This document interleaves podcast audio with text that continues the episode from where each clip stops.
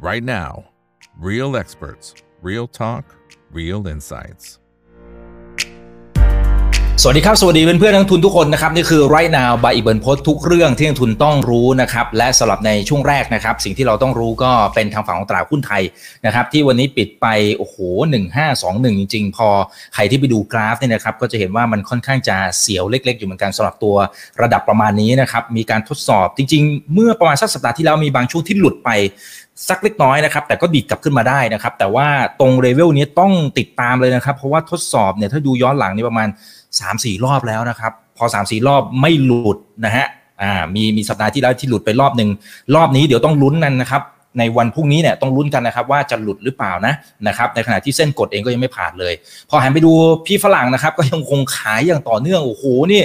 เกิดอะไรขึ้นนะฮะวันนี้ก็ขายไปอีกเกือบเกือบสี่พันล้านนะครับย้อนกลับ ไปดูตั้งแต่ตอนต้นปีเนี่ยก็ขายอย่างเดียวเลยนะครับ ก่อนเลือกตั้งสุดท้ายหลังเลือกตั้งก็ขายอย่างเดียวเลยนะครับ อันนี้น่าสนใจอยู่เหมือนกันนะครับว่ามุมมองของทั้งสองท่านนะครับ ที่วันนี้เราเรียนเชิญมาเนี่ยนะครับ จะมองอย่างไรและต้องบอกว่าเดือนที่แล้วพี่อั้นแม่นมากๆนะครับ ส่วนจะแม่นในมุมไหน เดี๋ยวมาติดตามกันนะครับ วันนี้ได้รับเกียรติจากพี่อั้นครับคุณพาดลวรรณรัตน์ผู้ช่วยกรรมการผู้จัดการฝ่ายวิเคราะห์หลักทรัพย์บริษัทหลักทรัพย์ยนต้าประเทศไทยนะครับและอีกหนึ่งท่านนะครับพี่เอสครับคุณกรพัฒน์วรเชษผู้อำนวยการฝ่ายวิจัยและบริการการลงทุนกลยุทธ์การลงทุน บริษัทหลักทรัพย์กรุงศรีพัฒนสินจำกัดมหาชนนะครับ สวัสดีครับ สวัสดีทั้งสองท่านครับผม สวัสดีครับคุณอีกคุณเอสสวัสดีครับ สวัสดีทุกเรากลับรายมาการทุกท่านครับเป็นครอบครัวตัวอครบทีมอีกครั้งหนึ่งนะครับ เดือนที่แล้วพี่เอสติดภารกิจนะครับไปต่างประเทศนะฮะอ่าแต่ว่าสัปดาห์เออเดือนที่แล้วจริงๆพี่อั้นเนี่ยก็พูดถึงภาพรวมของตลาดหุ้นได้โอ้โหค่อนข้างแม่นน่ะบอกเฮ้ยมันจะ ปกติพี่อั้นจะมองแบบ bullish นะฮะแต่ว่าครับถ้าจับโทนได้ตั้งแต่เดือนที่แล้วนะที่ที่มาออกรายการเนี่ยนะครับพี่อั้นก็ดูจะโทนดาวน์ลงมา แล้วก็พูดในรายการซะด้วยซ้ำปรากฏว่าเฮ้ยมันจริงนะโอ้โหนี่เละเลยอะเอาเอาเอาต่างชาติก่อน พี่ฝรั่งเขาทำไมเขาขายขนาดนี้ขายไม่หยุดเลยอะพี่อั้นใช่ครับ ต่างชาติเนี่ยต้องบอกว่าเดือนที่แล้วเนี่ย ซื้อแค่สองวันเองไงคุณอีกฮะครับ และหนึ่งในสองวันเนี่ยเป็นวันที่มีบิ๊กหลอดหุ้น อะไรสักตัวอันจำไม่ได้ละ แต่ถ้าหักบิ๊กหลอดอ่อนก็จะเป็นขายนะครับถ้าก่อนเดือนที่แล้วเนี่ยต่างชาติขายต่อเนื่อง แล้วก็ถ้าดูล่าสุดถึงณราคาปิดวันนี้ตอนเย็นเนี่ย ตอนนี้ต่างชาติขายมาแล้ว 18 วันติดนะครับ แล้วก็ year to date เนี่ย อันนี้ฟังแล้วอาจจะสบายใจได้เล็กน้อยนะฮะคุณอีก เพราะว่าขายไปละครึ่งหนึ่งของปีที่แล้วที่ซื้อมา แสนล้าน ใช่ปีที่แล้วซื้อเข้ามาประมาณ2.1แสนล้านบาทคนะรับอันคิดว่าส่วนหนึ่งอะแน่นอนว่าเอ่อผลการเลือกตั้งที่ออกมาอาจจะเซอร์ไพรส์ตลาด รวมทั้งอาจจะเกี่ยวข้องกับมุมมองของต่างชาติด้วยหลังจากพรรคก้าวไกลเนี่ยได้คะแนนเสียงเป็นอันดับหนึ่งแล้วก็เป็นพรรคหลักในการจัดตั้งรัฐบาลนะครับ อย่างที่เราคุยกันในเดือนที่แล้วเนี่ยเอ่ออันคิดว่า นโยบายหลักๆของพรรคก้าวไกลเนี่ยเขาไม่ได้ค่อยเอื้อต่อการเติบโตของตลาดทุนสักเท่าไหร่นะครับไม่ว่าจะเป็นเรื่องของการขึ้น corporate tax นะการที่จะเข้าไปจัดระเบียบโครงสร้างของธุรกิจโรงไฟฟ้าต่างๆ เพราะฉะนั้นโดยรวมเนี่ยสำหรับเดือนมิถุนายนเนี่ยวันนี้เป็นวันที่หนึ่งใช่ไหมวันแรกเลย อันคิดว่าต่างชาติยังไม่กลับมานะครับจนกว่าอย่างน้อยเนี่ยต้องเห็นความชัดเจนเสียก่อนว่ากกตจะรับรองผลการเลือกตั้งเมื่อใด นะครับ แล้วก็กรณีที่คุณพิธาถือหุ้นสื่อเนี่ยจะดำเนินการอย่างไรต่อแล้วกันอืมจะโดนไม่โดนเนอะเพราะฉะนั้นตัวแปรเยอะนะครับ ถ้าเราไปต่างชาติเองเนี่ย เราคงหมุนเงินไปเล่นประเทศอื่น ๆก่อนนะครับ เพราะว่าเรื่อง debt ceiling ต่างๆ ก็ผ่านไปแล้วนะครับ ดังนั้นมุมมองเดือนพฤษภาคมเนี่ยอันคิดว่าตลาดน่าจะเป็น sideways นะครับ คงเป็น sideways การปรับตัวลงมาอาจจะไม่ได้ เหวี่ยงตัวแรงเท่าเดือนที่แล้วละแต่ upside เนี่ย อันคาดว่าจำกัดที่พันห้าร้อยห้าสิบถึงพันห้าร้อยหกสิบจุดหมายถึงเดือนมิถุนาใช่ไหมครับ เมื่อกี้เมื่อกี้พี่อั้นบอกว่าพฤษภา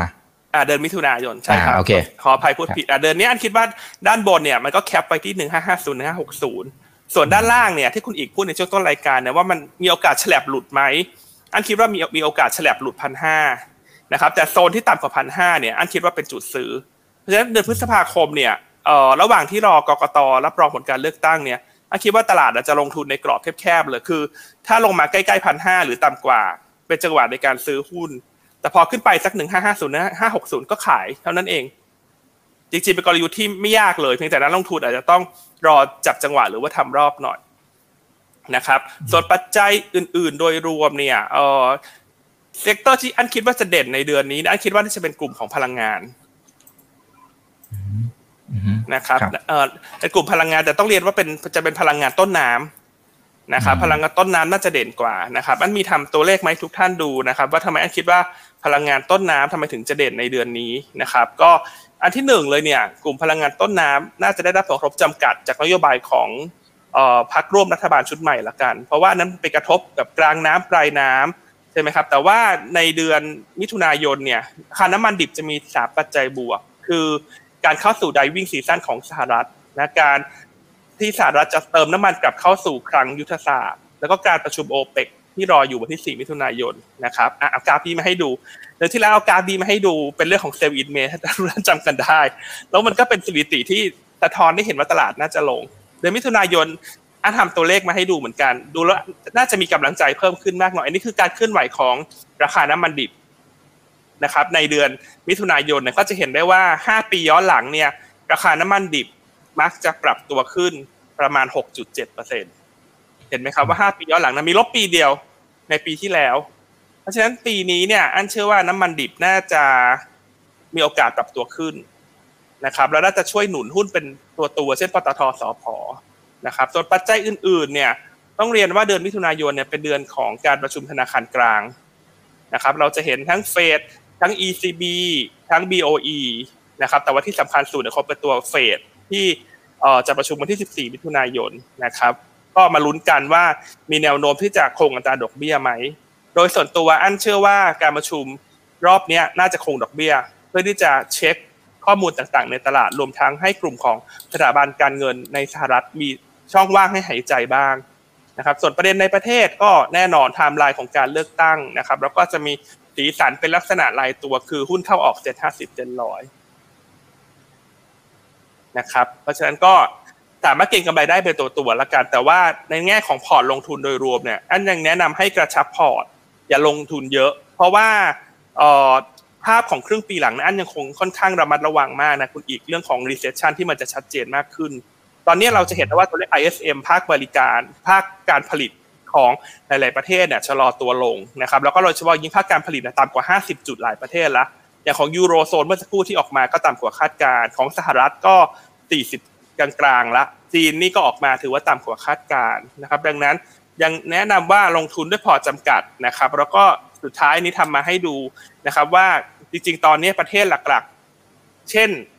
เยอรมันกับไต้หวันนี่เข้าสู่ technical recession แล้วนะครับ ก็คือ GDP ติดลบไปแล้วสองไตรมาสติดนะครับเพราะฉะนั้นก็ภาพของครึ่งหลังเนี่ยอันเชื่อว่า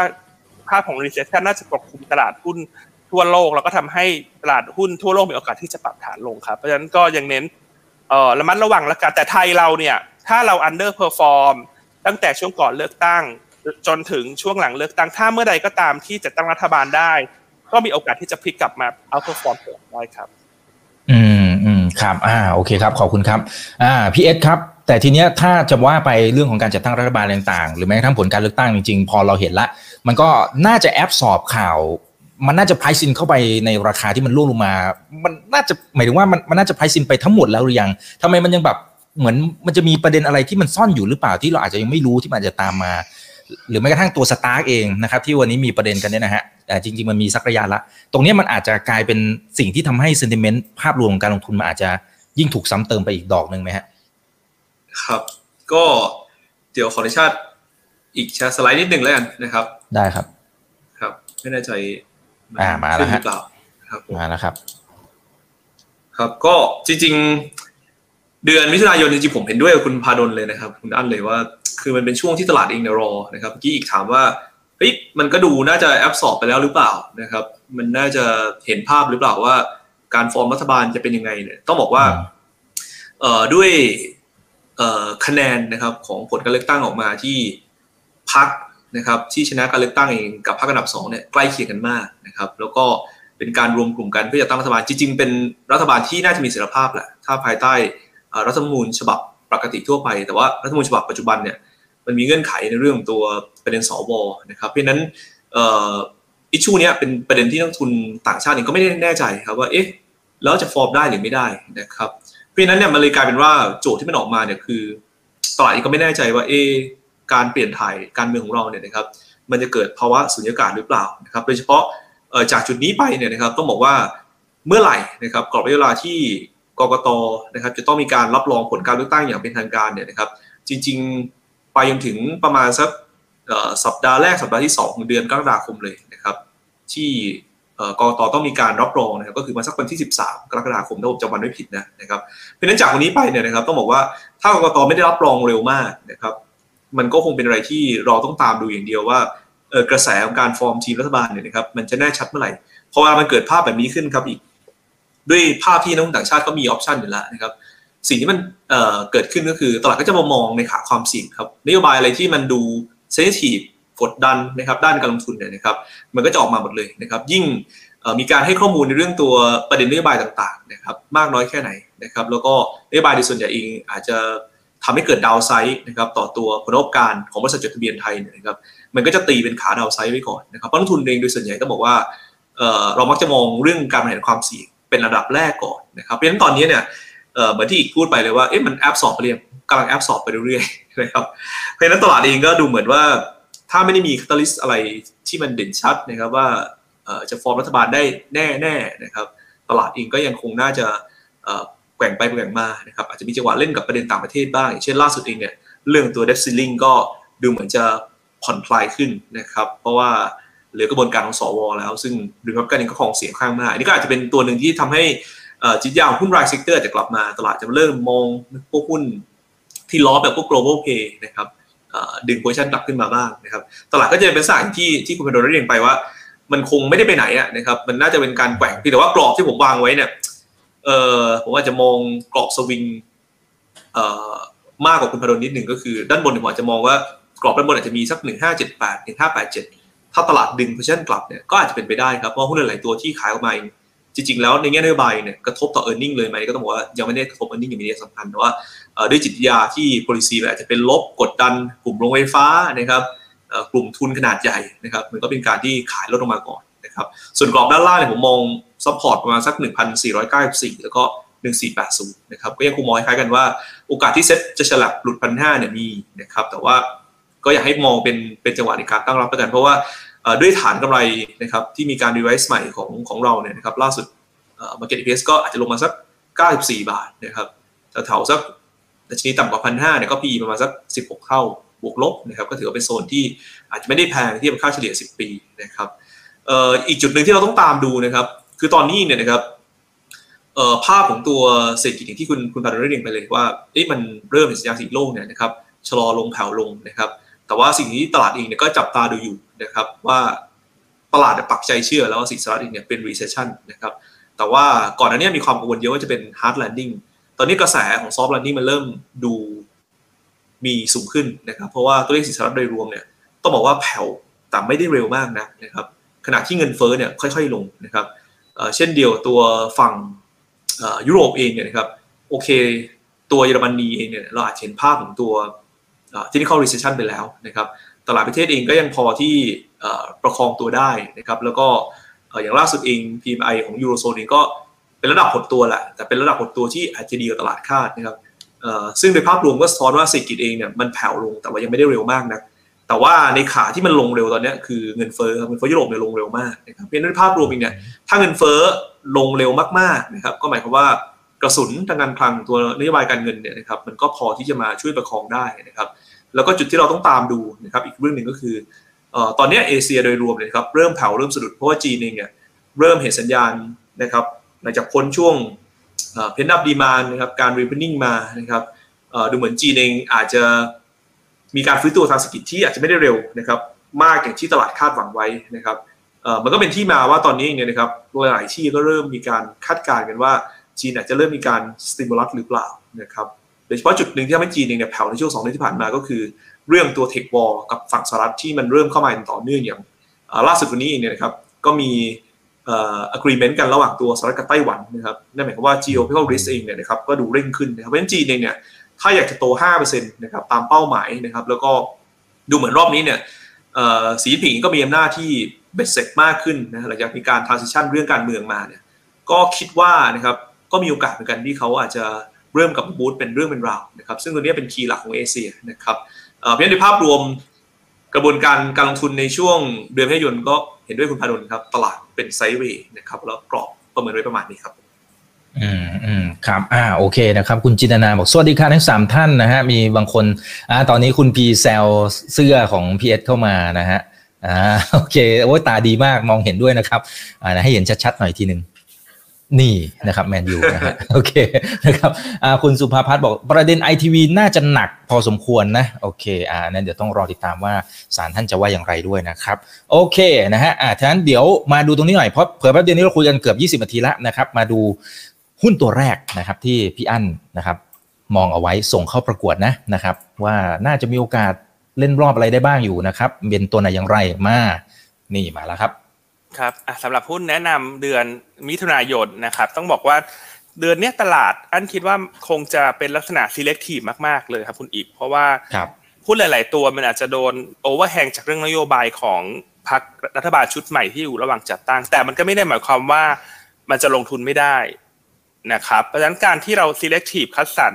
ในเดือนนี้เนี่ยน่าจะทำให้หุ้นหลาย ๆ ตัว outperform ได้ดีนะครับตัวที่อันคัดเลือกมาเนี่ยตัวแรกอันเลือกตัวของบ้านปูพาวเวอร์ หลายท่านอาจจะฟังแล้วอุ้ยทายละกลุ่มโรงไฟฟ้ากำลังมีแต่ปัจจัยลบทำไมถึงเลือกบ้านปูพาวเวอร์นะครับสาเหตุที่อันเลือกบ้านปูพาวเวอร์เนี่ยเพราะว่าเป็นตัวเดียวในกลุ่มเลย ที่รายได้สัดส่วนใหญ่เนี่ยเกิน 80%มาจากต่างประเทศนะครับบ้านปูพาวเวอร์เนี่ยมีโครงการกระจายอยู่ในหลายประเทศเลยนะไม่ว่าจะเป็นญี่ปุ่นนะครับออสเตรเลีย สหรัฐอเมริกานะครับจีน ส่วนในไทยเราเนี่ยจะมีอยู่ โครงการเดียวก็คือ BLCP ซึ่งเป็นโรงไฟฟ้าแบบแบบ IPP นะครับแล้วก็จะมีอีกโครงการหนึ่งที่ประเทศลาวคือโครงโครงการโรงไฟฟ้าหงสา คือตอนนี้กลุ่มโรงไฟฟ้าเนี่ยความเสี่ยงของนโยบายเนี่ยคือโรงไฟฟ้าที่เป็นประเภท IPP นี่แหละ ที่บ้านปูพาวเวอร์มีในประเทศไทยแล้วก็ในลาว แล้วขายไฟให้การไฟฟ้า เรื่องของค่าความพร้อมจ่ายที่อาจจะถูกเจรจาต่อรองนะครับว่าค่าความพร้อมจ่ายถ้าโรงไฟฟ้าไหน ไม่ได้จ่ายไฟจริง แต่ว่ามีค่าความพร้อมจ่ายอาจจะมาคุยกันเรื่องสัญญาสัมปทานจะมีถูกขยายถูกยืดออกไป แต่ว่าจุดเด่นของบ้านปูพาวเวอร์เนี่ยคือสองโรงไฟฟ้าดังกล่าวเนี่ยคือหงสาแล้วก็ BLCP เนี่ยเป็นโรงไฟฟ้าที่มีค่าความพร้อมจ่ายจาก IPP แต่มีอัตราการผลิตไฟฟ้าสูงกว่า 80%เพราะฉะนั้นความเสี่ยงที่ว่าถ้ารัฐบาลมีการปรับสูตรของการจ่ายค่าความพร้อมพร้อม จ่ายจากโรงไฟฟ้าที่อาจจะไม่ได้จ่ายไฟจริงให้ออฟไลน์ไป อันคิดว่าบ้านปูพาวเวอร์เนี่ยความเสี่ยงที่จะโดนตรงนี้จำกัด เพราะว่าการที่เขาจะเลือกให้ใครจ่ายไฟต่อไปเนี่ยเขาต้องดูว่าโรงไฟฟ้าใดเนี่ยต้นทุนการผลิตต่ำและที่ผ่านมาเนี่ยมีการผลิตไฟฟ้าจริงนะครับ ซึ่งทั้งหงสาแล้วก็ตัวของ BLCP เนี่ยมียอดผลิตไฟฟ้าเกินกว่า 70-80%เลย เพราะฉะนั้นถ้าดูอย่างนี้เนี่ยความเสี่ยงเรื่องของ regulatory risk ของบ้านปูพาวเวอร์เนี่ยค่อนข้างจำกัด นะครับ และก่อนหน้าเนี่ยบ้านปูพาวเวอร์ไม่ได้เติบโตจากพอร์ตลงทุนในประเทศไทยเลย เพราะว่าเขาเป็นบริษัทที่ขยายแขนขาไปเติบโตจากต่างประเทศ ดังนั้นธีมหลักของบ้านปูพาวเวอร์ในเดือนมิถุนายนเนี่ยคือเรื่องของแผน PDP ฉบับที่ 8 ของเวียดนาม ที่ล่าสุดเนี่ยมีการผ่านร่างเรียบร้อยแล้วนะครับแล้วตอนนี้ก็จะเห็นได้ว่าเวียดนามเนี่ยประสบปัญหาเรื่องขาดแคลนไฟฟ้านะครับแต่ถ้าแยก วิเคราะห์หุ้นในกลุ่มโรงไฟฟ้าทั้งหมดเนี่ยคนที่มีในประเทศแต่ไม่ได้รับผลกระทบจำกัด และโตจากต่างประเทศเนี่ยก็คือตัวของบ้านปูพาวเวอร์นอกจากนั้นนะครับช่วงสองสามวันเนี้ยในประเทศจีนเนี่ยถ้าไปตามหุ้นโรงไฟฟ้าในเมืองจีนเนี่ยขึ้นค่อนข้างเยอะมากเลย เพราะว่ามีการรายงานอุณหภูมิในเมืองจีนที่สูงกว่าคาดการณ์มากนะซึ่งบ้านปูพาวเวอร์เนี่ยก็มีโรงไฟฟ้าอยู่ทั้งหมด 4 โรงไฟฟ้าในเมืองจีนนะครับแล้วก็ครึ่งหลังเนี่ย อันเชื่อว่าการที่ค่าต้นทุนของพลังงานถ่านหินมันลงเนี่ย ตรงนี้ก็จะเป็นตัวช่วยหนุนโรงไฟฟ้า เพราะว่าตัวบ้านปูพาวเวอร์เนี่ยมีโรงไฟฟ้าหลายโรงใช้ตัวถ่านหินเป็นหลักในการผลิตนะครับราคาปัจจุบันถือว่าไม่แพงเลย PE แค่ 12 เท่านะครับ แล้วก็ปีหน้าเนี่ยตัวกำไรน่าจะเติบโตเด่นถึง 25%นะครับ เพราะว่าปี 2023 ที่กำไรเราคาดว่าโต 19%เนี่ยอันนี้คือโรงไฟฟ้านาโกโซที่ญี่ปุ่นเนี่ยมีการปิด ซ่อมบำรุงทั้งปีด้วยนะ ถ้าบอกว่าปีหน้าเนี่ย มันจะกลับมาออนไลน์อีกครั้งหนึ่ง ก็น่าจะเป็นตัวเด่นเลยฮะว่ากำไรเนี่ยเติบโตสูง PE ไม่แพง แล้วก็ให้ดีเวเดนยิวห้าเปอร์เซ็นต์นะครับ เพราะฉะนั้นถ้าในเดือนมิถุนายนเนี่ยถ้าหุ้นโรงไฟฟ้ามีการปรับฐานลงมาเนี่ยอยากให้นักลงทุนเข้าไปหาจังหวะสะสมตัวบ้านปูพาวเวอร์ เพราะว่าด้วยปัจจัยพื้นฐานนะอันคิดว่าได้รับผลกระทบน้อยจริง ๆ จากนโยบายของพรรครัฐบาลชุดใหม่ครับ อืมอืมครับ มีท่านหนึ่งนะครับ คุณสุรพัฒน์บอกเอ่อ BPP ผมดอยอยู่เลยนะครับ แล้วก็หัวเราะมาด้วย นะฮะจัดเพิ่มดีไหมครับ หรือเรารอก่อนดีครับพี่อั้นอันคิดว่าน่าจะจัดเพิ่มนะครับแถวๆเนี้สิบสี่ถึงสิบห้าบาทนะเพราะว่าถ้าดูหุ้นโรงไฟฟ้าเนี่ย สมมติถ้าเราเทียบกับ GULF กับ GPSC กับ B กริมเนี่ยหุ้นโรงไฟฟ้าที่เป็นไซส์ใหญ่เหล่านั้นเนี่ยให้ dividend อยู่แค่สองเปอร์เซ็นต์เอง แต่บ้านปูพาวเวอร์ณปัจจุบันเนี่ยให้ดีเวเดนยิวห้าเปอร์เซ็นต์ละ เพราะอันคิดว่าตรงนี้จะช่วยจำกัด downside risk ให้กับราคาหุ้นละนะครับ แล้วถ้ามองนักลงทุนสถาบันเนี่ย สมมติว่าถ้าเขามีการลดพอร์ตหุ้นโรงไฟฟ้าอื่น ๆ ไปแล้ว แล้วเขาอยากจะหาสักตัวหนึ่งที่เขาถือและสบายใจ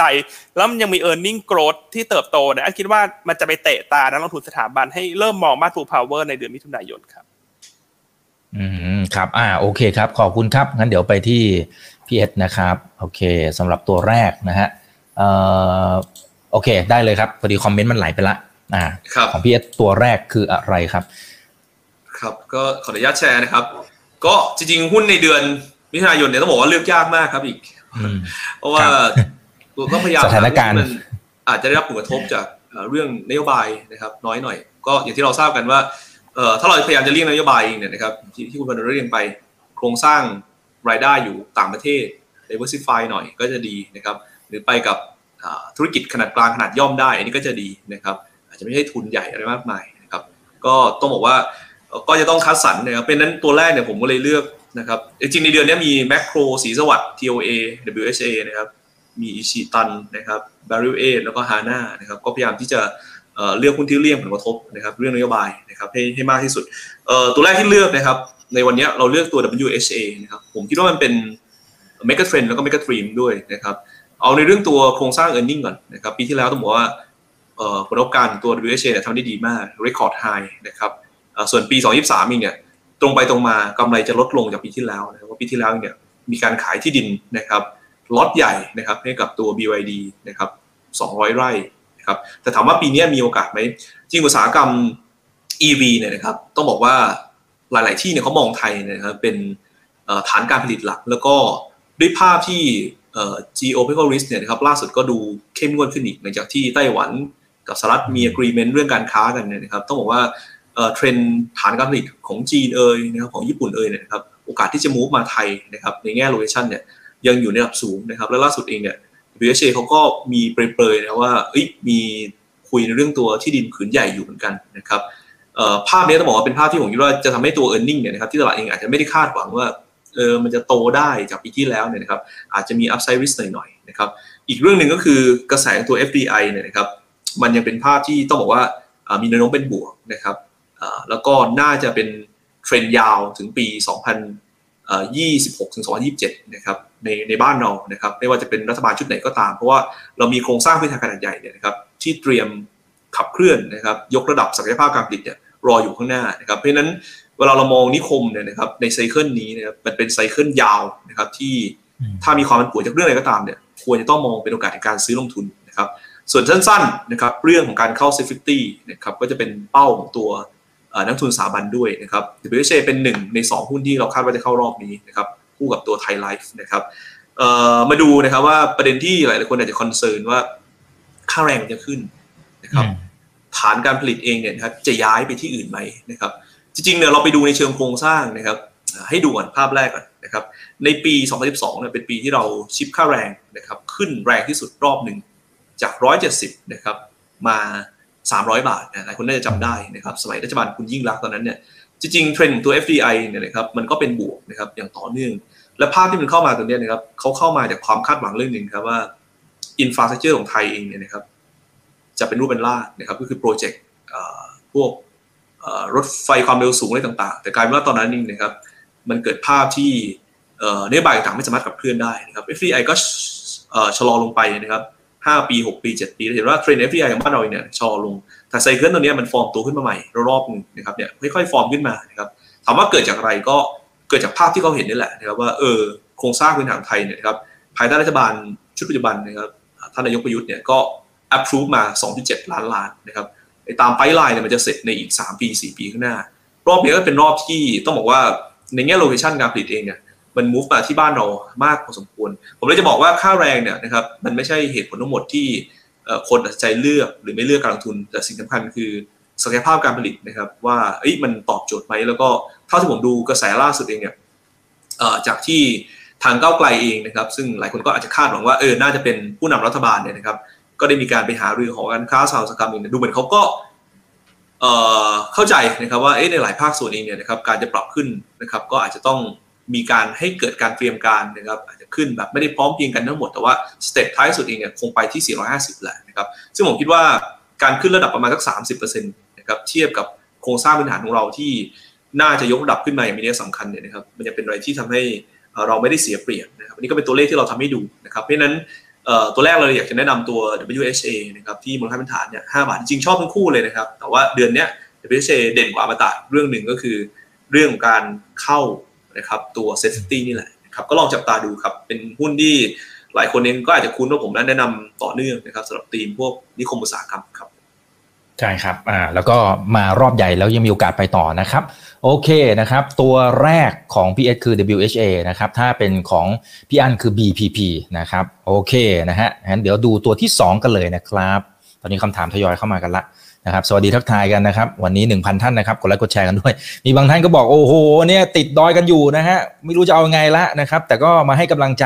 โอ้ขอบคุณมาก ให้กำลังใจกลับคืนด้วยนะครับ ขอให้หลุดดอยนะนะครับ โอเค ครับสำหรับตัวที่2นะครับตัวแรกก็อาจจะไซส์ใหญ่หน่อยตัวที่ 2 เลือกเป็นตัวที่มันไซส์กลางหน่อยละกันเพราะอันคิดว่าเดือนมิถุนายนเนี่ยหุ้นไซส์กลางน่าจะ perform ได้ดีกว่า เพราะว่าถ้าเรามองว่าต่างชาติจะยังปรับพอร์ตเป็นฝั่งขายเนี่ยหุ้นไซส์กลางๆเนี่ยน่าจะได้รับผลกระทบที่จำกัดนะครับ อันก็มามองในเชิงนโยบายของพรรคก้าวไกลประกอบด้วยนะครับว่านโยบายต่างๆของพรรคก้าวไกลเนี่ยจริงๆตลาดโดยรวมเนี่ยไปตีความเนอะว่าสัก 80-90%จะมีแต่ผู้เสียประโยชน์ ใช่ไหมครับ แต่ว่าจริง ๆ แล้วมันก็มีธุรกิจที่ได้ประโยชน์เช่นกันนะครับก็คือตัวของ KJL อ่าถามว่าทำไม KJL ถึงได้ประโยชน์ KJL เนี่ยเป็นธุรกิจที่มีความโดดเด่น ในเรื่องของการทำพวกอุปกรณ์ไฟฟ้าต่างๆ ตู้ไฟต่างๆนะครับ แล้วก็พวกอุปกรณ์ที่เกี่ยวข้องกับระบบไฟฟ้า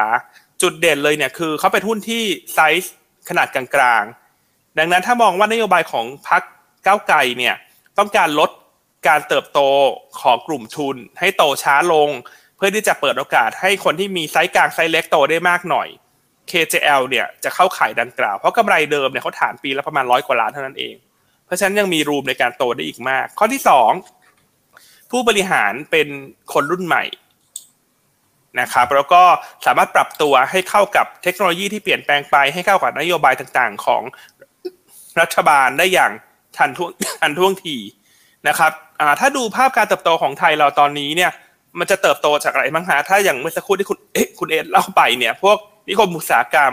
มันก็โตพวก Data Center ถูกไหมพวก Cloud Computing พวกนี้ต้องใช้อุปกรณ์ไฟฟ้าทั้งหมดนะครับการเติบโตของ EV car ตอนนี้ใครซื้อ EV car ที่บ้านก็ต้องมาติดที่ชาร์จไฟจะติดที่ชาร์จไฟก็ต้องมีอินเวอร์เตอร์มีกล่องไฟกล่องไฟ ซึ่งพวกนี้เป็นตัวสินค้าหลักของ KJL เท่านั้นเลย นะครับดังนั้นอันเลยคิดว่าถ้าเราหาหุ้นไซกลางที่ผู้บริหารเป็นคนรุ่นใหม่เนอะแล้วก็มีความขยันในการทำธุรกิจเนี่ย KJL เนี่ยดูจะได้ประโยชน์จากการเติบโตของธุรกิจ ไม่ว่าจะเป็น EV car ไม่ว่าจะเป็น Data Center ต่างๆนะครับ ล่าสุดอันได้มีการคุยกับผู้บริหารนะคุณอีกว่า นโยบายของพรรคก้าวไกลเนี่ย ที่เขาสนับสนุนให้ติดโซลาร์รูฟท็อปคุณได้ประโยชน์ไหม เพราะว่าถ้า เล่าเรื่องของ EV car เล่าเรื่องของ Data Center มันเห็นชัดอยู่แล้วว่าคุณได้ประโยชน์นะครับ ผู้บริหารให้คำตอบอั้นมาอย่างนี้ฮะว่าเขาเพิ่งจะออก product ใหม่ ก็คือเป็นพวกกล่องไฟพวกเนี้ยที่ใช้เดินสายไฟเมื่อคนมาติดตั้งโซลาร์รูฟท็อปบนหลังคานะครับเพราะแน่นอนว่าถ้าโซลาร์รูฟท็อปมันบูม KJL เนี่ยจะได้ประโยชน์อย่างมาก และสาเหตุว่าทำไมเขาถึงทำธุรกิจเหล่านี้เขาบอกว่ามันเกิดจากคู่ค้าของเขาเนี่ยที่ซื้ออุปกรณ์ไฟฟ้าไปติดตั้งไม่ว่าจะเป็นภาคอุตสาหกรรมภาคครัวเรือนเนี่ยทุกคนร้องหาว่า เอ๊ะ คุณจะไม่ทำพวกรางไฟฟ้าสำหรับวางแผ่นโซลาร์รูฟท็อปหรอ ผู้บริหารเขาก็เลยรีบออก product ใหม่มานะครับ แล้วก็เดือนหน้าเนี่ย จะมีเซอร์ไพรส์เขาจะมีการออก product ตัวหนึ่งที่ไม่เคยทำมาก่อน และจะได้ประโยชน์จากตัวโซลาร์รูฟท็อปเต็มๆนะซึ่งถ้ามองตรงนี้นะอั้นคิดว่า KJL เนี่ยยังมีช่องของการเติบโตได้อีกมากนะครับอะอั้นให้ดูรูปนี้นิดนึงนะก็เลยไปขอรูปจากทางบริษัทมาว่าเนี่ยเวลาเราติดโซลาร์รูฟท็อปเนี่ยทุกวันนี้ KJL ได้ขายอะไรบ้างนะครับเนี่ยมันคือมีตู้ไฟที่ต้องที่ได้ขายนะครับแล้วก็ตัวรางเดินสายไฟเนี่ย product ตัวนี้เราออกมาแล้วนะครับ เพราะฉะนั้นถ้ามองหุ้นไซส์กลางที่ได้ประโยชน์จากนโยบายเก้าของทางด้านพรรคก้าวไกลเนี่ยคิดว่า KJL เนี่ย เหมือนได้ส้มหล่นนะ ได้ส้มหล่นจากพรรคสีส้มนะคุณเอ็ดครับนะครับกำไรปีนี้เนี่ย เราคาดว่าจะโตไม่ได้เยอะจากปีก่อนที่ร้อยสามสิบเนี่ย จะโตเป็นร้อยห้าสิบแต่ปีหน้าเนี่ยก็โตอย่างมั่นคงอีกสิบแปดเปอร์เซ็นต์นะครับแต่ตรงเนี้ยเรายังไม่ได้รวม upside จาก product ใหม่ที่เขาจะเปิดตัวในเดือนหน้า นะครับจุดเด่นอีกจุดหนึ่งของ KJL คือเป็นบริษัทที่ฐานะการเงินแข็งแกร่งมากเป็น net cash company เพราะฉะนั้นในปีนี้การที่ดอกเบี้ยขึ้นมาค่อนข้างเยอะเนี่ยเขาก็ไม่ได้รับผลกระทบเชิงลบใดๆ เพราะว่าฐานะการเงินแข็งแกร่งนะครับในทางกลับกันเนี่ยก็เปิดโอกาสให้เขามีโอกาสที่จะเข้าไปซื้อกิจการเพิ่มเติม ถ้ามีโอกาสทางธุรกิจเข้ามานะครับแต่นั้นตัวที่สองเนี่ยอันเลยแนะนำเป็นตัวของ KJL นะพี่อันคิดว่าได้ประโยชน์จากนโยบายของรัฐบาล ชุดใหม่ แล้วก็มีโอกาสในการเติบโตได้อีกมากเพราะอยู่ในอุตสาหกรรมที่เติบโต อืมอืมครับ อ่า โอเคนะครับ ตัวที่สอง KJL นะครับ ซึ่งจริงๆก่อนหน้านี้เองเนี่ยมีนี่ท่านนี้ครับเขาบอกว่าเพิ่งซื้อไปเลยรอลุ้นอยู่เหมือนกันนะโอเคถ้าดูจากการตอนนี้มันเหมือนกับแหมกำลังทำทำท้องอยู่นะครับ อ่า เดี๋ยวรอลุ้นกันนะครับ โอเค อ้าว เดี๋ยวมาดูพีเอสก่อนเลยครับ ตัวที่สองนะฮะ เป็นอย่างไร อ่า ครับ ก็ก็ต้องไปกับตัวที่ต้องบอกว่าเป็นธุรกิจที่ได้ประโยชน์จากเศรษฐกิจฐานรากนะครับ เพราะว่านโยบายของว่าที่รัฐบาลใหม่ก็พยายามมุ่งเน้นให้เกิดการแข่งขันนะครับเพราะฉะนั้นอุตสาหกรรมเองก็ต้องต้องเรียกว่าไม่ได้ผูกขาดนะครับ มีการแข่งขันหน่อย แล้วก็ไปกับตัวรายได้ของเศรษฐกิจฐานรากเป็นหลักนะครับ นี่ก็จะเป็นที่มาว่าทำไมเราเลือกหุ้นนะครับเซตของเดือนมิถุนายนเนี่ยประมาณนี้นะครับ โดยส่วนใหญ่นะครับ โดยเฉพาะ พวกกลุ่มอุตสาหกรรมที่รัฐบาลก็พยายามจะมุ่งเน้นนะพวก S curve ใหม่ๆ พวกดิจิตอลนะครับผมเลยเลือกตัวนี้ครับเป็นเครื่องดื่มนะครับที่เคยแนะนำไปน่าจะช่วงกุมภามีนานะครับก็แนะนำต่อเนื่องมานะครับแต่วันนี้ทำไมผมมามองตัวอิชิอีกรอบหนึ่งนะครับ คือรอบนั้นเราก็เห็นวิวนะครับ โดยภาพรวมว่าเอ้ยเอาลุกของตัวอิชิเนี่ยภาพบวกขึ้นเรื่อยๆนะครับแล้วเออร์เน็งเองก็ดูโซลิดขึ้นนะครับ เราก็เลยมีการปรับมูลค่าพื้นฐานเป็น 17 บาท 60 นะครับ จากเดิมหลักๆเองเนี่ยต้องบอกว่าตลาดชาเขียวเนี่ยเป็นตลาดที่เราไม่ได้คาดหวังว่าเอ๊ะมันจะเติบโต แต่ว่าพอปีนี้นะครับแล้วมันจะเกิดขึ้นอีก 2 ปีข้างหน้าด้วยเนี่ยนะครับจนถึงปี 2025 ก็คือสภาพอากาศของบ้านเราเนี่ยจะร้อนกว่าปกตินะครับแล้วก็จะมีช่วงฝนตกน้อยกว่าปกติ ก็เป็นอะไรที่พวกเครื่องดื่มมักจะขายดีในสถานการณ์นี้แล้วชาเขียวฟื้นนะครับproduct ใหม่ๆ อย่างตันเทอร์สู้ที่เราได้ดึงไปก่อนหน้านี้ว่า เอ้ยมันเป็น product ที่ขายได้ดีก็ยังคงดีต่อเนื่องนะครับ อีกเรื่องหนึ่งคืองาน OEM ก็ top up ให้นะครับรับจ้างผลิตของเขาเองเนี่ยโดยภาพรวมสิ่งที่เราเห็นก็คือระดับนะครับกำลังการผลิตของเขาเนี่ยนะครับเร่งขึ้นมาเรื่อยๆ ปกติอิชิเนี่ยผลิตประมาณ 50นะครับ55 ปีนี้ดีดขึ้นมาแถว75นะครับถึง 80 แล้วต้องบอกว่ามันเป็นตัว top up นะครับรายได้นะครับเป็นโดยภาพรวมก็เลยมองว่าฐานกำไร ในช่วงไตรมาสสองนะครับน่าจะโดดเด่นแล้วปีนี้เป็นไปได้เหมือนกันว่าอาจจะโดดเด่นต่อเนื่องทั้งปีนะครับจุดที่อยากให้จับตาดูแล้วก็อาจจะเป็น upside ก็คือเรื่องตัวอัตรากำไรนะครับเพราะว่าเราเริ่มเห็นเทรน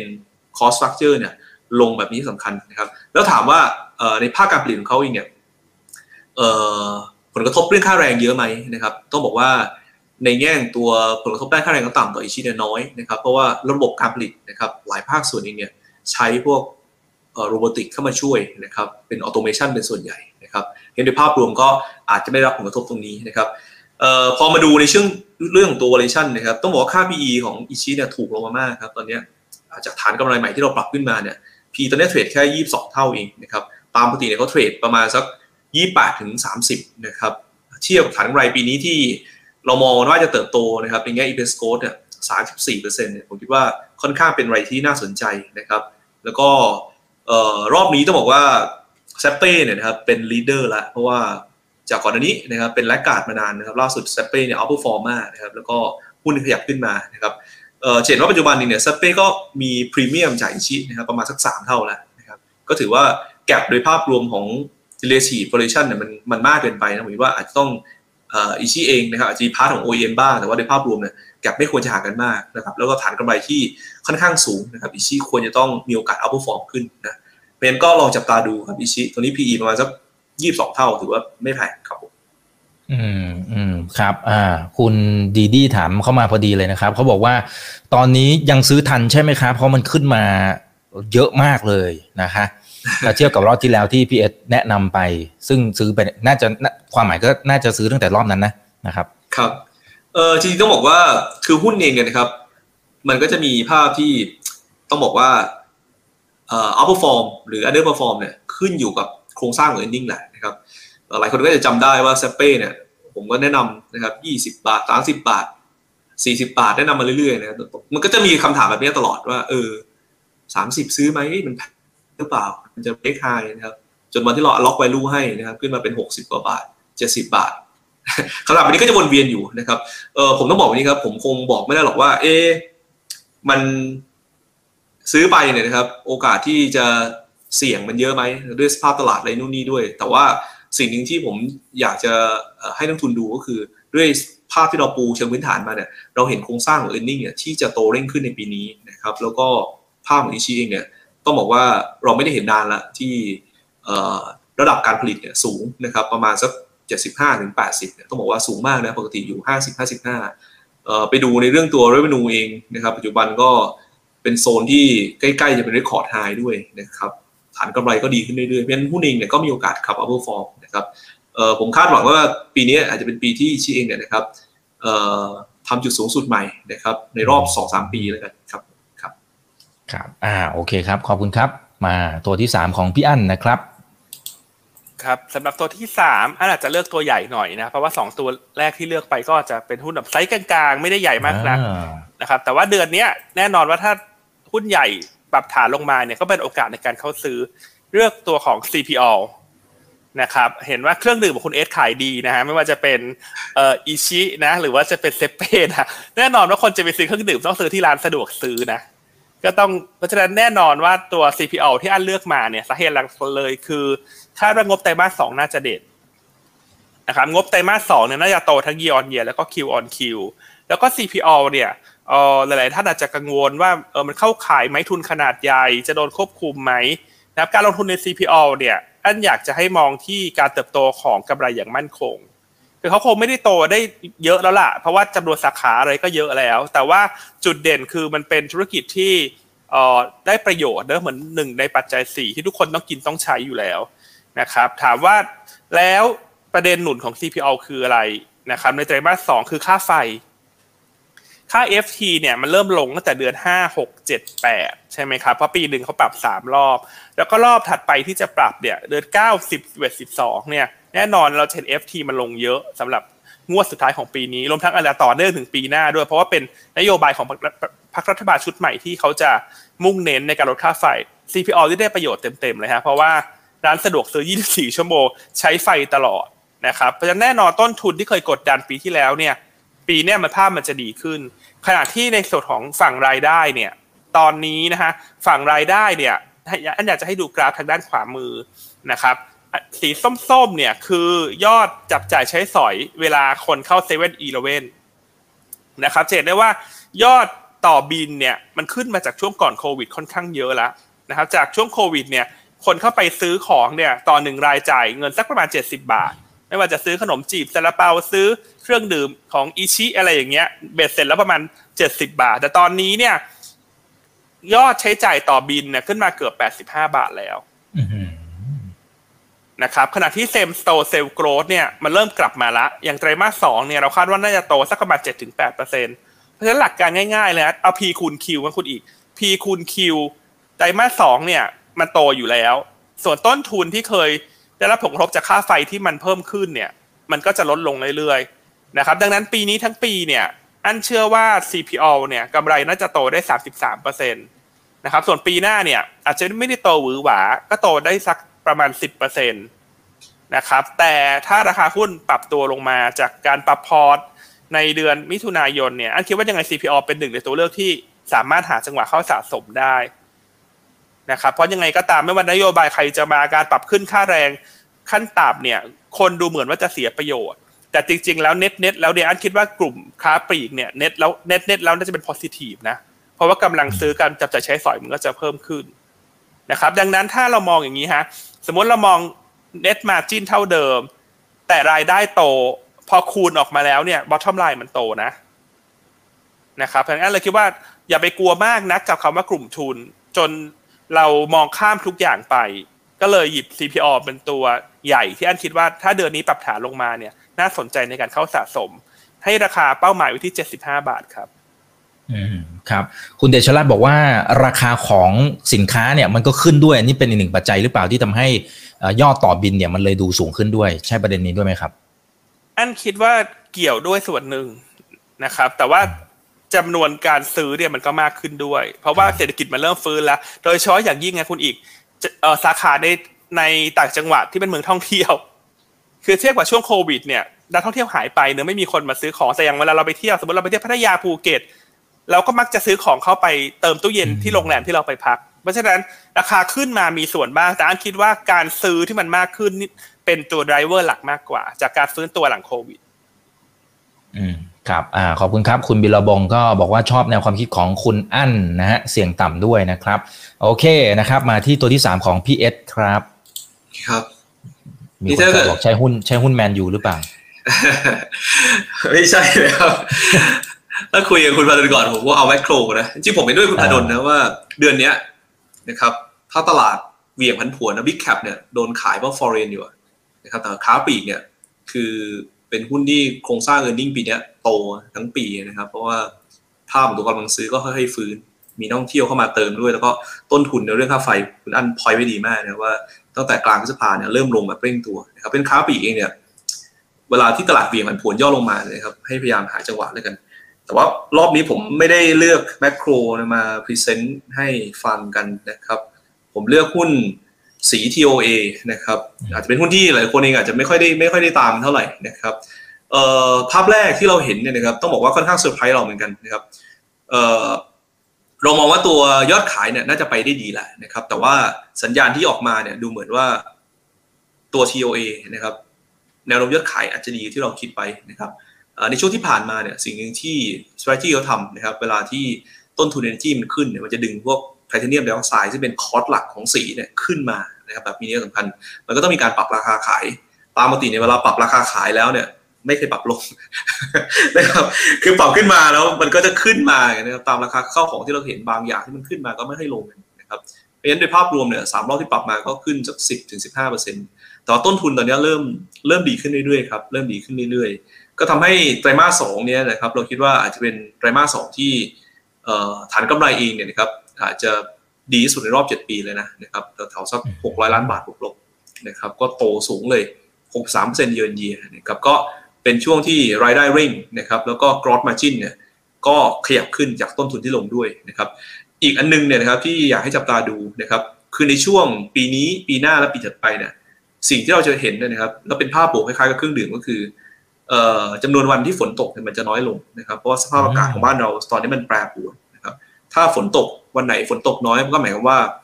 ธุรกิจก่อสร้างพวกสีพวกอะไรเนี้ยมันก็จะสามารถทำงานได้นะครับเพราะฉะนั้นดีมาของสีเองเนี่ยก็จะเป็น 3 ปีที่พิเศษเนี่ยที่เรามองนะครับราคาหุ้นเองเนี่ยอยู่ในฐานล่างนะเนื่องจากว่าเป็นหุ้นที่ตลาดเองเนี่ยก็อาจจะไม่ค่อยได้เอ่อสตัดดี้มันเท่าไหร่นะครับโดยภาพรวมเราคิดว่าเอ้ยถ้ามันเป็นภาพแบบเนี้ยกับ valuation อยู่ในโซนที่ เอ่อเทรดที่ระดับ discount นะลบ 0.4 SD เนี่ยถือว่าค่อนข้างน่าสนใจเลยนะครับ TVA เนี่ยมีประเด็นที่เหมือนกับอิชิเรื่องหนึ่งด้วยก็คือเรื่องตัวเเกือบเกือบจะเป็น net cash company พูดอย่างนี้แล้วกันนะครับมาดูในเชิงตัวละชั่น interest bearing debt นะครับอยู่ที่มา 0.1 เท่าต้องบอกว่า ปลอดภัย แล้วประเด็นที่อีกได้เรียงไปว่า ตอนนี้คนจะกลัวนะครับหุ้นที่มีหนี้สูงนะครับเพราะว่าเริ่มเห็นเคสสองตัว Stark ซึ่งก็เป็นอะไรที่เราไม่อยากให้เกิดหรอกแต่ว่ามันเกิดขึ้นมามันก็เกิดการ default นะครับเกิดความเสียหายนะครับก็อาจจะต้องมองในเรื่องตัวโครงสร้างของหุ้นที่โตดีแล้วนะครับโครงสร้างของหนี้เองอาจจะต่ำด้วยนะครับ TOA ก็อาจจะเป็นตัวที่ตอบโจทย์ตรงนั้นนะครับฐานกำไรปีนี้นะครับจากปีที่แล้วเนี่ยคุมทุนไม่อยู่นะครับ ติดลบไป 27%เยอนเยียเนี่ยปีนี้กำไรจะกลับมาโตถึง 53%นะครับเพราะฉะนั้นหุ้นเองเนี่ยโซนนี้ถือว่าค่อนข้างถูกมากครับ ก็ลองจับตาดูนะครับ ถ้าไปดูฐานราคาก็เห็นว่า 30 บาทคือฐานล่างนะครับ ดีขึ้นมาตรงนี้ก็ยังมี upside อยู่นะครับเราให้สิทธิ์ไพที่ 41 บาท จริงๆเนี่ย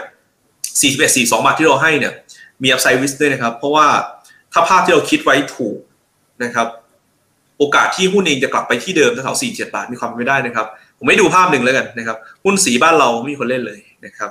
สีต่างประเทศเบเยอร์นะครับ Kansai Paint ขึ้น outperform ถามว่าขึ้นเพราะอะไรนะครับ มาดูคนที่ขายพวกไทเทเนียมไดออกไซด์นะครับไอ้พวกไทเทเนียมไดออกไซด์ซัพพลายเออร์เนี่ยหุ้นลงหมดเลยเพราะอะไรครับ ปีนี้เป็นปีที่ไทเทเนียมไดออกไซด์ลงนะครับหุ้นก็จะ earning ไม่ดี พอขาตัวฝั่งต้นทุนนะครับพวก supply พวกเนี้ย earning ไม่ดีนะครับไอ้พวกเนี้ยก็จะดีเพราะต้นทุนก็ลดลงนั่นเองนะครับ อันนี้ก็เลยเป็นภาพที่ผมคิดว่า ลองไปดูนะครับสี TOA นะครับเป็นตัวหนึ่งที่น่าสนใจครับผมอืมครับโอเคเอ่อคุณเอเอเขาบอกว่าเราผู้บริหาร TOA กับ Stark เนี่ยมีประเด็นอะไรหรือเปล่านะครับ ครับ อันนี้ผมคิดว่าเป็นเป็นเรื่องหนึ่งที่ทำให้หุ้นวันนี้ก็เหวี่ยงนิดนึงนะครับเพราะว่าคุณบรรลัตเองเนี่ยจริงๆก็อยู่ในครอบครัวนะครับของ CTOA แหละแต่ว่าก็ออกมานะครับทำธุรกิจของตัวเองก็คือตัวตัว Stark นะครับ แต่ล่าสุดก็เห็นลาออกมาแล้วจริงในเชิงโครงสร้างการบริหารสตรัคเจอร์เนี่ยไม่ได้เกี่ยวข้องกันนะครับแบบมีนัยสำคัญแต่ว่าธุรกิจก็คนละธุรกิจนะครับอันนี้ก็อาจจะต้องแยกกันนิดหนึ่งครับผมครับอืมครับโอเคนะครับอ่างั้นเดี๋ยวขอมาตะลุยคำถามกันหน่อยนะครับ เดี๋ยวขอไล่ดูหน่อยนะฮะเออนี่ครับเเห็นพี่อั้นแนะนำหุ้นโรงไฟฟ้านะครับ แต่ดอกเบี้ยขาขึ้น เจอผลกระทบหรือไม่ อะโดยเนเจอร์มันมันจะอาจจะมีการกู้ใช่ไหมฮะ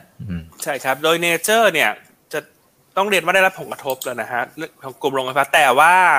จุดณตรงนี้เนี่ยหลังจากประชุมกนง.เมื่อวานไปแล้วเนี่ย คาดว่าน่าจะเริ่มเห็นโอกาสคงดอกเบี้ยในครั้งถัดไปละเพราะสิ่งที่เมื่อวานนี้กนง.มีการปรับ projection ในคือเงินเฟ้อนะครับทั้งเงินเฟ้อพื้นฐานและเงินเฟ้อทั่วไปมีการปรับลงเลยลงมาเหลือสองต้นๆกับสองกลางๆนะครับเพราะฉะนั้นถ้าจะมองว่า ดอกเบี้ยในประเทศใกล้จะ peak แล้วเนี่ย จริง ๆ แล้วมันเป็นช่วงของการกลับขานะ ในการเข้าไปหาหาซื้อหุ้นกลุ่มที่เป็น defensive นะครับอ่าส่วนบ้านปูพาวเวอร์ที่หยิบมาแนะนำเนี่ยประเด็นเรื่องของดอกเบี้ยเนี่ยอันอันได้ดูแล้วแหละฮะว่าบ้านปูพาวเวอร์เนี่ยเป็นบริษัทที่ net DE ratio ต่ำมาก เพียงแค่ 0.3 เท่าเท่านั้นเองนะครับเขาจะไม่เหมือนตัวอื่นๆในในในกระดานนะ เช่นกัลฟ์ บีกริมนะครับหรือว่าตัวอื่นๆที่เขามีหนี้เยอะ แต่บ้านปูพาวเวอร์น่ะหนี้น้อยเกินไป เพราะฉะนั้นถ้าจะกังวลเรื่องผลกระทบจากดอกเบี้ยขาขึ้นอันคิดว่าบ้านปูพาวเวอร์เนี่ยได้รับผลกระทบจำกัดมาก ๆเลยนะครับ และการที่เขายังมีอัตราส่วน net DE ค่อนข้างต่ำเนี่ย มันสะท้อนถึงโอกาสที่เขาจะเติบโตได้อีกมากการที่ตัวอื่นในกลุ่มน่าจะเริ่มตึงละคือถ้าจะก่อหนี่ไปซื้อกิจการเพิ่มเนี่ยอาจจะเบ่งไปมากกว่านี้ไม่ได้แล้วแต่บ้านปูพาวเวอร์เนี่ย ถ้าจะเพิ่มจาก 0.3 เท่าไป1เท่าเนี่ยหมายความว่าก่อหนี้ได้อีกอย่างน้อยเท่าตัวนะฮะนะครับ ดังนั้นก็เลยคิดว่าในเชิงของ sentiment อาจจะเป็นลบแต่ว่าในเชิงปัจจัยพื้นฐาน ไม่น่ากระทบกับตัวบ้านปูพาวเวอร์ครับ อืมครับ โอเคครับ ขอบคุณครับ เอ่อคุณภูนะฮะคุณภูนะครับ บอกว่า เอ๊ะทุนหมายถึงว่านักลงทุนเนี่ย ยังจะย้ายไปที่เวียดนามจริงไหมคะนะฮะ แล้วก็ประเด็นที่อมตะผู้บริหารลาออกมีผลอะไรหรือไม่ ครับเดี๋ยวผมขออนุญาตตอบเลยกันนะครับ จริงๆกับผมว่ามันเมื่อกี้ผมก็พยายามจะฉายภาพให้ดูนะครับว่าเรื่องค่าแรงไม่ใช่ไม่ใช่โจทย์เดียวในเรื่องการมองด้านนิติด้านการผลิตนะครับว่าจะย้ายที่ไหนนะครับส่วนหนึ่งเนี่ยแรงงานต้องมีฝีมือมีศักยภาพด้วยนะครับ ถ้าเขามองว่าโลเคชันดี ค่าแรงมันไม่ตอบโจทย์นะครับเขาก็อาจจะใช้ตัวโรบอติกเข้ามาช่วยนะครับ ซึ่งเราก็จะเห็นว่าหลากหลายอุตสาหกรรมก็ใช้ยานยนต์เนี่ยเขาก็ใช้กันนะครับในกระบวนการการผลิต เพราะว่าจะให้คนมาประกอบอะไรนู่นนี่นะครับต้องบอก efficiency มันก็คงไม่ได้ไม่ได้ไม่ได้ดีขนาดนั้นนะครับเอ่อแล้วถ้าเรามาดูในในเชิง structure ผมอยากให้ให้เราวิเคราะห์กันเชิงละเอียดนะครับไม่แน่ใจว่าขึ้นไหมอีกภาพขึ้นครับขึ้นครับเนี่ยผมให้ดูว่าสัดส่วนนะครับ ค่าแรงนะครับ เทียบกับ ต้นทุนขายและบริการและค่าใช้จ่ายในการขายบริหารทั้งหมดเนี่ยนะครับอุตสาหกรรมไหนเยอะสุดจริงๆ คือสถานีบริการน้ำมันครับมีต้นทุนค่าแรงเยอะ มีอสังหาริมทรัพย์รับเหมาเนี่ยพวกนี้นะครับโรงแรม ร้านอาหารเกษตรนะครับชิ้นส่วนค้าปลีกอันนี้เรายังไม่ได้มองในเรื่องการส่งผ่านต้นทุนนะครับออกไปหรือว่าการขยับขึ้นราคาขาย แล้วก็ทิศทางตัวกำลังซื้ออาจจะเพิ่มขึ้นมาช่วยนะถ้าเราให้ดูแค่โครงสร้างเนี่ยเราเห็นว่าเออไอ้พวกเนี้ย sensitive สถานีน้ำมันเอ่ยนะครับรับเหมาเนี่ยแน่ๆนะครับ พวกร้านอาหารพวกโรงแรมเนี่ยก็อาจจะมีต้นทุนเพิ่มขึ้นหรือเกษตรก็ตามนะครับถ้ามาดูนะครับสมมติเราคิดเล่นว่าค่าแรงมันขึ้น 10%เนี่ย impact โดยรวมก็เนี่ย sector พวกนี้เยอะนะครับอีกรับเหมาก่อสร้างร้านอาหารนะครับสถานีบริการค้าปลีกเออผมเล่าให้ฟังอย่างนี้ว่าแล้วพวกนี้นะครับมันอยู่ในโครงสร้างตัวหมวดของอุตสาหกรรมที่เป็นอุตสาหกรรมเป้าหมาย ในเรื่องการที่ย้ายฐานกรผลิตมาที่บ้านเราหรือเปล่า ก็ต้องบอกส่วนใหญ่ไม่ได้อยู่นะครับ ถ้าเราดูภาพใหญ่นะครับเพราะเมื่อกี้มีคนถามเรื่องตัวค่าแรงด้วยเนี่ยผมให้ดูแบบนี้ครับอันนี้ภาพนี้ของแบงค์ชาตินะครับ ต้องบอกว่าแบงค์ชาติทำตัวเลขไว้ดีมากนะครับ เราเลยเอามาให้ดูว่า เราเห็นไหมครับว่าธุรกิจโรงไฟฟ้าเอ่ยนะครับ พวก financial ภาคตัวการศึกษาเอ่ยนะครับพวกออโต้พวกอะไรก็ตามแต่เนี่ยนะครับ โดยภาพรวมเนี่ยค่าแรงเฉลี่ยมันเกินขั้นต่ำอยู่แล้วนะครับเพราะฉะนั้นคนที่มันเสี่ยงจริงเนี่ยนะครับ คืออุตสาหกรรมการเกษตรนะครับ ประมงนะครับธุรกิจพวกนี้ค่าแรงเฉลี่ยยัง 200 กว่านะครับเพราะฉะนั้นถ้าขึ้น Impact โดยเฉพาะถ้าเกิดช่วงขายไม่ดีมาจิ้นต่ำ Net Margin อยู่ที่ 3% 4%เนี่ยเออร์เน็งโอกาสที่จะแย่เนี่ยมีความเป็นไปได้สูงนะครับเพราะฉะนั้นกลุ่มหลักๆ คือกลุ่มพวกนี้ครับเกษตรเอ่ยนะครับพวกร้านอาหารโดยรวมก็อาจจะมีแกลที่ต่ำกว่าหน่อยนะครับแต่ว่าตอนนี้เองต้องบอกว่าถ้าเกิดค่าแรงขึ้นมาเยอะเกินไปเขาก็จะคิดอีกเรื่องหนึ่งว่าเขาจะ move ไปที่ ประเด็นอื่นไหมนะครับ เช่นเราก็เห็นว่าอย่าง MK Suki นะครับมีหุ่นยนต์มาเสิร์ฟอาหารนะครับ ร้านตัว Black Canyon ก็เช่นกันนะครับ ผมย่อจริงแล้วโจทย์มันคือการขยับขึ้นเนี่ยนะครับ มันคงเป็นการขยับนะครับ แบบ เป็นไปตามเขาเรียกว่าอะไรนะต้นทุนนะครับการบริโภคการอยู่อาศัยของแต่ละที่ที่มันอาจจะไม่เท่าเทียมกัน แล้วขยับขึ้นมาเป็นเซกเมนต์ไป แล้วก็ในขาหนึ่งเนี่ยผมว่า รัฐบาลต้องมีนโยบายอะไรบางอย่างที่จะพยายามพัฒนาศักยภาพนะครับแรงงานให้มีฝีมือทัดเทียมกับค่าแรงขั้นต่ำ450 ด้วย ก็พูดง่ายๆก็คือ วันหนึ่งเราต้องอยู่กับ robotic นะครับ เราคงเป็นคนควบคุมนะครับ ก็ต้องพยายามพัฒนาฝีมือให้เข้าใจนะครับ ในเรื่องตัวการ control พวกนั้นไปนะครับอันนี้ก็คงเป็นโครงสร้างที่ทุกสิ่งทุกอย่างที่มันจะเกิดขึ้นข้างหน้าเนี่ยนะครับ มันจะ pressure ให้เราปรับตัวนะครับเพราะฉะนั้นในภาพรวมผมเลยคิดว่าไอ้โครงสร้างตัวค่าแรงเองเนี่ย มันจะไม่ใช่โจทย์ใหญ่ เรื่องเดียวที่จะบอกว่าเอ๊ะฐานการผลิตจะอยู่ไม่อยู่นะครับซึ่งรอบนี้ถ้า shift จาก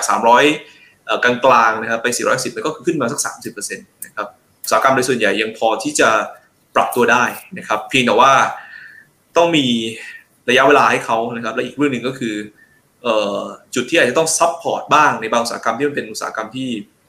มัน sensitive มากนะครับเพราะว่าถ้าเกิดเปิดออกไปเลยเนี่ยมันก็จะเป็นความเสี่ยงต่อเขาเหมือนกันนะครับเพราะระยะยาวเขามองว่าไม่คุ้มก็ อาจจะมีบางส่วนที่อาจจะต้องชิปไปนะครับในบางอุตสาหกรรมอันนี้เป็นไปได้ครับครับ อ่า โอเคครับ ขอบคุณครับ น่าจะได้อีกสักหนึ่งคำถามนะครับ จริง ๆ มีคุณ SS ถามว่าทำไมพี่เอสไม่เชียร์แมคโครจะลงต่อหรือคะ แล้วอีกท่านหนึ่งก็ทวงพี่อั้นเหมือนกันนะครับ บอกว่าก่อนอันนี้พี่อั้นเชียร์แมคโครเหมือนกัน ไม่เชียร์ต่อใช่ไหมคะ ไม่น่าสนใจแล้วหรอครับพอเข้าไอตัว MSCI มันน่าจะไปต่อไม่ใช่หรือคะคล้ายๆกันคล้ายๆกันนะครับ อ่า พี่อันก่อนแล้วกันนะครับ จะได้สลับนะครับ ครับสำหรับตัวแมคโครเนี่ยอันคิดว่า story ในระยะสั้นเนี่ยเขาจบไปละเรื่องของ MSCI ที่ปรับน้ำหนักเมื่อวานนี้นะครับ อันก็เลยคิดว่าถ้ามองว่าช่วงของหุ้นไทยเนี่ยที่ตั้งแต่ทราบผลการเลือกตั้งคือ 14 พฤษภาเนี่ยพอเปิดแบบวันจันทร์เนี่ยหุ้นลงมาค่อนข้างเยอะเลยแต่แมคโครเนี่ยเขากลับ outperform คนอื่น คือลงน้อย นะครับเพราะเขามีเรื่องของ MSCI เป็นตัวหนุน ดังนั้นอันเลยประเมินอย่างนี้ครับว่าการที่ MSCI ทำให้ Makro outperform ตลาด แต่ตอนนี้มันจบไปละเพราะฉะนั้นถ้ามาหาซื้อหุ้นที่มันลงมา น่าจะได้ upside ที่ดีกว่านะแต่ว่าภาพโดยรวมเนี่ยคืออันชอบทั้ง sector ค้าปลีกแหละนะครับ แต่ถ้าจะเก็งงบไตรมาสสองเนี่ย CPO ดูจะเด่นกว่านะครับก็เลยเลือกตัว CPO แต่แมคโครถามว่าถ้าอ่อนถ้าย่อลงมาสะสมได้ไหม ยังเป็นหุ้นที่ชอบอยู่ เพียงแต่ว่า ในเชิงเทคนิคอาจจะเด่นน้อยลงเพราะ MSCI ปรับน้ำหนักไปแล้วเมื่อวานนี้ครับ อืมครับอ่าพี่เอสครับ คุณเอสเอสถามจริงๆผมแนะนำเลยในเดือนนี้นะครับเดือนนี้ผมแนะนำแนะนำแมคโครนะครับ ยังแนะนำอยู่นี่ครับ เป็นหนึ่งในหนึ่งในเจ็ดหุ้นนะครับเนี่ยแมคโครสีสวัสด์สี TOA WHA อิชิตัน b a r เ u แล้วก็ฮาน่านะครับเอ่อทำไมถึงยังยังแนะนำแมคโครอยู่นะครับ เออผมเห็นด้วยกับคุณภาดลว่าเออมันเข้า MSCI เมื่อวาน วันนี้จะโดน take อะไรนู่นนี่นะครับ short term อันนี้เป็นไปได้นะครับแต่ว่า medium to long term เนี่ยนะครับเราเห็นว่าส่วนหนึ่งที่แมคโครเองเนี่ยดีขึ้นน่าสนใจคือราคาหมูราคาไก่ขยับขึ้นนะครับซึ่งเป็นตัวกดดัน earning ตัวแมคโครช่วงก่อนหน้านี้เพราะมันลงต่ำมามากนะครับหลายเดือนนะครับล่าสุดเริ่มขยับขึ้นเนี่ยเป็นภาพบวก อันที่ 2 คือเบนฟิตเรื่องเดียวกันนะครับที่ทางกำลังซื้อนะครับ แล้วก็ต้นทุนค่าไฟที่ลงนะครับคล้ายๆกันแล้วอีกเรื่องหนึ่งนะครับที่ผมมองก็คือ โครงสร้างตัวแมคโครเนี่ยนะครับในระยะกลางยาว ผมรู้สึกว่าคนที่ไปลงทุนเนี่ยนะครับ ส่วนใหญ่เองเนี่ยจะเจอความผิดหวังในช่วงมาสักครึ่งหลังปีที่แล้วจนถึงต้นปีนะครับ เพราะมันยังทำ e a r n i n g นะครับที่เกิดจาก synergy ของทั้ง business เนี่ยได้ไม่เต็มที่นะนะครับ แต่ว่าเราเริ่มเห็นกู๊ดไซด์ว่าเอ้ยมันน่าจะเริ่มดีขึ้นเรื่อยๆนะในช่วงครึ่งหลังนะครับก็เลยเป็นจุดที่ผมคิดว่าพอหุ้นมันเข้า MSCI ด้วย แล้วก็หุ้นมันแอบ under-own หน่อยผมมานั่งดูนะว่ารายชื่อของการถือครองหุ้นนะครับของ institution นี้เนี่ยในแมคโครมัน under-own อยู่ ผมเลยคิดว่ารอบนี้เป็นไปได้ครับว่าเดี๋ยว position มันอาจจะกลับขึ้นมาอีกรอบหนึ่งนะครับเพราะนั้นก็จับตาดูแล้วกัน ผมมีกรอบไว้แบบนี้ครับแถวๆบริเวณแนวต้านเนี่ย 41 กับ 43 บาทถ้าเบรกได้เนี่ยนี่จะเป็นรอบใหม่ของแมคโครนะครับแบบนี้สำคัญส่วนฐานด้านล่างเนี่ยผมคิดว่า downside เนี่ย บริเวณ 37 บาทนะครับน่าจะเป็น support หลักของตัวแมคโครนะครับก็ short term ก็มันอาจจะโดน take เพราะไอ้ MSCI นั่นแหละนะครับที่คนเล่นรอบไปมาก็อาจจะมีแรง take บ้าง แต่พื้นฐานเชิงธุรกิจยังน่าสนใจอยู่ครับผมอืมครับอ่าโอเคเอาแล้วครับก็คุยกันพอสมควรนะครับเอ่อให้ทั้งสองท่านฝากทิ้งท้ายถึงเพื่อนๆนักทุนกันหน่อยนะครับ ตอนนี้ก็ยังอยู่กัน 1,300 ท่านนะครับอ่าพี่อันเชิญก่อนเลยครับ ครับสำหรับตลาดหุ้นไทยในเดือน มิถุนายนเนี่ย อันคิดว่าในช่วงครึ่งเดือนแรกเนี่ย อาจจะยังเป็นตลาดที่ซบเซานะครับวอลุ่มการซื้อขายคงเบาบางนะครับเพราะฉะนั้นอันเลยประเมินอย่างนี้ครับว่า มันก็เป็นโอกาสเนอะที่เราจะอาจจะแบ่งเวลาเนอะจากเดิมคนอาจจะนั่งดูจอเทรดทั้งวันใช่ไหมครับแต่การที่ตลาดซบเซาอาจจะแบ่งเวลาไปทำอย่างอื่นทำศึกษาหาความรู้เพิ่มเติมทางการบ้านในมิติอื่นๆ เพิ่มเติม แต่เมื่อใดก็ตามเนี่ยถ้ามีความชัดเจนเรื่องของปัจจัยการเมือง ไม่ว่าจะเป็นกรกต มีการอนุมัติรับรองผลนะครับหรือว่าความคืบหน้าในการจัดตั้งพรรครัฐบาลมันมีภาพที่มันชัดเจนมากขึ้นแล้วกันอันเชื่อว่าสุดท้ายแล้วเนี่ยถ้าการจัดตั้งรัฐบาลเกิดขึ้นได้ ไม่ว่านโยบายใด ๆ จะเป็นบวกเป็นลบกับใครก็ตาม แต่ตลาดหุ้นมันไพซินล่วงหน้าเสมอ และต่างชาติชอบความชัดเจน คือตอนนี้ต่างชาติยังคงไม่ไม่กลับมาซื้อ เพราะว่ามันยังไม่ชัดเจนในการจัดตั้งรัฐบาล แต่เมื่อใดก็ตาม ถ้ามีความชัดเจนในการจัดตั้งรัฐบาล ต่างชาติน่าจะมีโอกาส เตรียมกลับมาซื้อเพราะฉะนั้นใช้ตรงนั้นเป็นจุดตัดสินใจฮะว่าเราจะเพิ่มพอร์ตเมื่อใดให้ดูความชัดเจนในการจัดตั้งรัฐบาลนะครับ ก็อย่าไปกำลังใจทุกท่านเนอะตลาดอาจจะไม่ได้เอื้อมากนักแต่อันคิดว่ามันก็มีรอบการลงทุนที่รออยู่ เพียงแต่เราจับจังหวะให้มันถูกเท่านั้นเองนะครับ ครับอ่าขอบคุณครับพีเอสครับ ครับก็จริงๆเห็นด้วยคุณพาดลนะครับว่าภายใต้ความเสี่ยงมันก็มีโอกาสนะครับเพียงแต่ว่าอาจจะรอความชัดเจนนิดนึงนะครับ แล้วก็ นักทุนหลายท่านเองเนี่ยนะครับช่วงนี้ก็อยากให้พยายามติดตามข่าวสารนะครับหาความรู้เพิ่มเติมไปนะครับ แล้วก็พยายามปรับพอร์ตนะครับ อย่างสม่ำเสมอนะครับ ก็ติดตามรายการถามอีกกับอีกนะครับ ได้ทุกๆวันโอ้โหต้องบอกว่าเป็นรายการที่มีความรู้ดีมาก ตอนเช้าก็รายการของหยวนต้านะครับต้องบอกว่าคุณพาดลนำทัพเนี่ยนะครับแซบทุกวันนะครับ แล้วก็ถ้าเกิดใครอยากจะฟังข้อมูลดีๆของเรานะครับ รายการ The s t r a t e g i s t นะครับ จากกรุงศรีนครินทร์ก็8โมง40นะครับ ผ่านทาง Facebook ก็จับตาดูได้นะครับผมคิดว่าเรียนรู้ไปด้วยกันนะครับ ตลาดช่วงนี้มันมันต้องบอกว่าค่อนข้างแย่นะครับ ก็ให้กำลังใจทุกทุกคนนะครับ ท้ายสุดเองเนี่ยเราผ่านมาหลายรอบแล้วครับนะครับไม่ว่าจะเป็นวิกฤตแรงๆท้ายสุดมันก็จะผ่านพ้นไป แล้วก็เวลมันก็จะเพิ่มขึ้นนะครับ ถ้าเราสามารถบริหารความเสี่ยงได้อย่างดี ครับครับ อ่า โอเคครับ ก็เป็นกำลังใจให้กับทุกๆท่านนะครับ มีสองสาท่านเขียนมาว่าติดดอยเครียด ก็เป็นกำลังใจให้แล้วกันนะครับ ส่วนครั้งหน้าจะเป็นเรื่องไหนอย่างไรเดี๋ยวรอติดตามกันนะครับ วันนี้ขอบคุณทั้งสองท่านมากนะครับ สวัสดีครับฝากคุณผู้ชมกดไลค์กดแชร์ทุกช่องทางด้วยนะครับ นี่คือไรนาวใบอิบันพศทุกเรื่องที่คุณต้องรู้ครับ สวัสดีครับ